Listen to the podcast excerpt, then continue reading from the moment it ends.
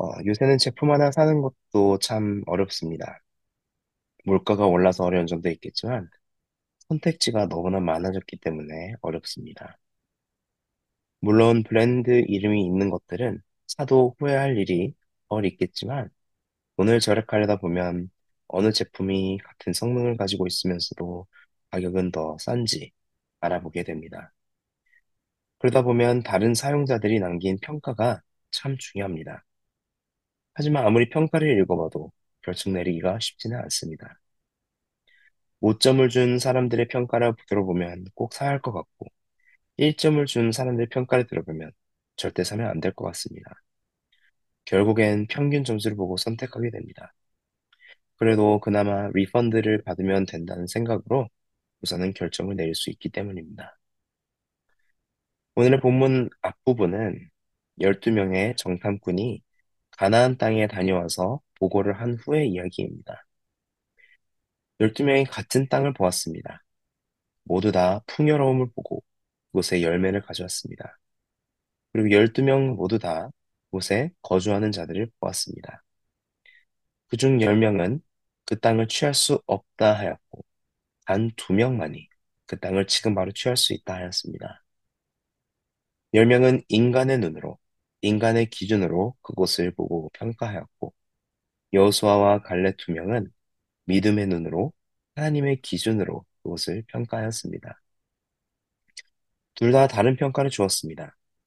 하지만 이미 불신으로 가득 찼던 사람들은 10명의 말을 듣게 됩니다. 그리고 그 결정은 쉽게 리펀드를 받을 수 있는 그런 결정이 아니었습니다.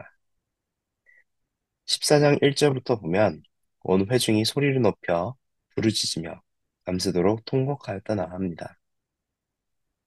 목적지를 바로 코앞에 두고 들어갈 수 없다는 확신을 가져버린 것입니다. 지난 몇 년간 이들을 인도해온 모세와 아론을 원망하고 차라리 애굽에서나 됩니다.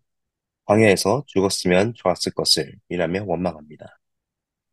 그리고 3절에서 어찌하여 여호와가 우리를 그 땅으로 인도하여 살에 쓰러지게 하려는, 하려 하는가 우리 처자가 사로잡히니 애굽으로 돌아가는 것이 낫지 아니하냐 등 하나님을 불신함으로써 하나님의 성품과 그의 계획과 사랑과 긍휼을 멸시하게 됩니다. 분명 여호수아와 갈렙은 이들에게 말했습니다. 여호와 하나님께서 우리와 함께 하시니 어, 함께 하시기 때문에 그들을 두려워하지 말고 그들은 우리의 밥이라고 선포했습니다. 하나님의 약속을 꾹 붙잡고 두려움이 아닌 설렘으로 가득했던 이들은 바로 코앞에 하나님의 약속의 땅을 놓고 포기하려는 이들을 보며 한탄한 것입니다. 결국 이 모든 것이 하나님을 멸시하는 것이었습니다. 하나님의 약속을 믿지 않았기 때문에 하나님을 멸시한 것입니다. 지금까지 하나님께서 말씀하시고 그 말씀들을 지키신 것, 애굽 땅에서 위대한 재앙들을 보이시고 그들을 구출해 내신 것을 다 보여줬고 심지어 하늘에서 만나가 내리는 일도 있었음에도 그들은 하나님을 신뢰하지 않았으므로 하나님을 멸시한 것입니다. 그 죄가 얼마나 컸으면 하나님께서 이들을 모두 멸하시려 하십니다. 하지만 모세의 중보를 통해 그들을 용서하십니다. 여전히 그들의 하나님으로 남으시고 그들은 하나님의 백성으로 남게 됩니다. 그러나 용서는 받았더라도 죄의 대가는 치르게 됩니다. 그 죄의 대가는 바로 그들이 말한 그대로 하행하시는 것입니다. 그리하여 오늘 본문에서 읽은 것처럼 20세 이상, 즉 전쟁에 임할 수 있는 자들은 모두 광야에서 죽게 됩니다. 왜 죽게 된 걸까요? 그렇게 말했기 때문입니다. 세상에서 가장 무서운 것은 하나님께서 우리가 원하는 대로 해주시는 것입니다. 마치 부모가 사랑하는 자녀를 훈계하는 것과 같이 하나님께서도 올바른 길을 가게 하도록 훈계를 하십니다. 하지만 어느 정도가 지나면 부모도 너 마음대로 해라고 하면 그는 정말 무서운 것입니다. 마찬가지로 하나님께서 우리가 원하는 대로 해주실 때는 정말 심각한 것입니다. 이스라엘 백성들은 차라리 광야에서 죽는 것이 낫다고 했습니다. 그래서 그들은 광야에서 죽게 된 것입니다. 자신의 믿음대로 얻게 된 것입니다. 하지만 여호수아와 갈렙은 하나님을 믿었고 가나안 땅을 취할 수 있다 믿었기 때문에 하나님께서 그들에겐 가나안 땅에 들어갈 수 있도록 허락하십니다. 분명 하나님께서는 이스라엘 백성들을 용서하셨습니다. 하지만 그래도 죄값은 치러야 했습니다. 말을 함부로 했기 때문에 그것에 대한 값을 치르는 것입니다. 정탐꾼들은 그들의 말로 온 회중을 죄의 길로 인도하였고 회중은 그들의 말로 자신들의 미래를 결정지어 버렸습니다. 모세의 말로 온 회중은 그 자리에서 죽음을 면할 수 있었고 여호수아와 갈렙은 그들의 말로 약속의 땅에 들어갈 수 있게 되었습니다. 우리는 과연 어떤 말을 사용하나요? 야고보서 3장을 보면 말에 대해 많은 구절들이 나옵니다.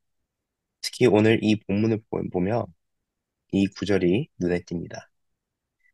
혀는 능히 길들일 사람이 없나니 쉬지 아니하는 악이요 죽이는 독이 가득한 것이라. 또 사도 바울도 고린도전서에서 원망에 대한 경고를 줍니다.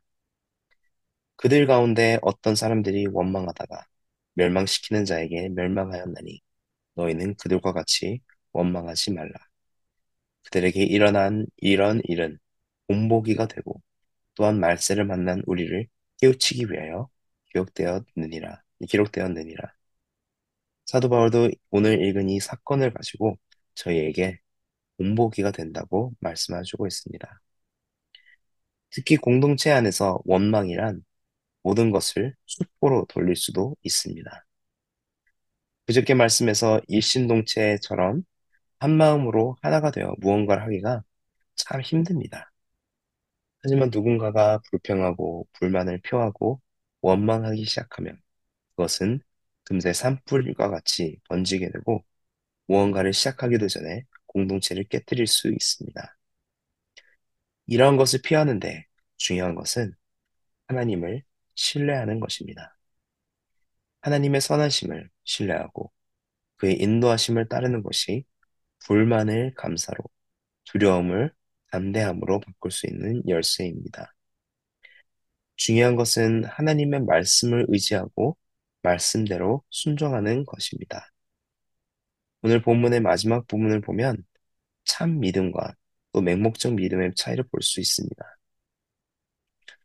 참 믿음은 하나님의 말씀에 근거한 믿음이지만 맹목적 믿음은 나 혼자 그리 되리라 믿고 나의 말을 의지한 나의 말에 근거한 믿음인 것입니다. 하나님께서는 분명 가나안 땅을 이스라엘에게 준다 말씀하셨지만 그 말씀을 의지하지 않고 불순종하였기에 결국 못 들어가게 되었습니다. 그리고 나서 이제 어, 광야에서 죽을 거라는 소식을 듣자 그제서야 가나안 땅에 들어가 싸우겠다 합니다. 하지만 하나님 말씀은 그들과 함께하지 않았습니다. 하나님의 뜻이 그들과 함께하지 않았습니다. 그렇기 때문에 그들은 결국 들어가서 패배하고 말았습니다. 믿음은 얼마나 큰 믿음이 있는지가 중요한 것이 아닙니다. 무엇을 믿느냐가 중요한 것입니다. 누구를 믿느냐가 중요한 것입니다.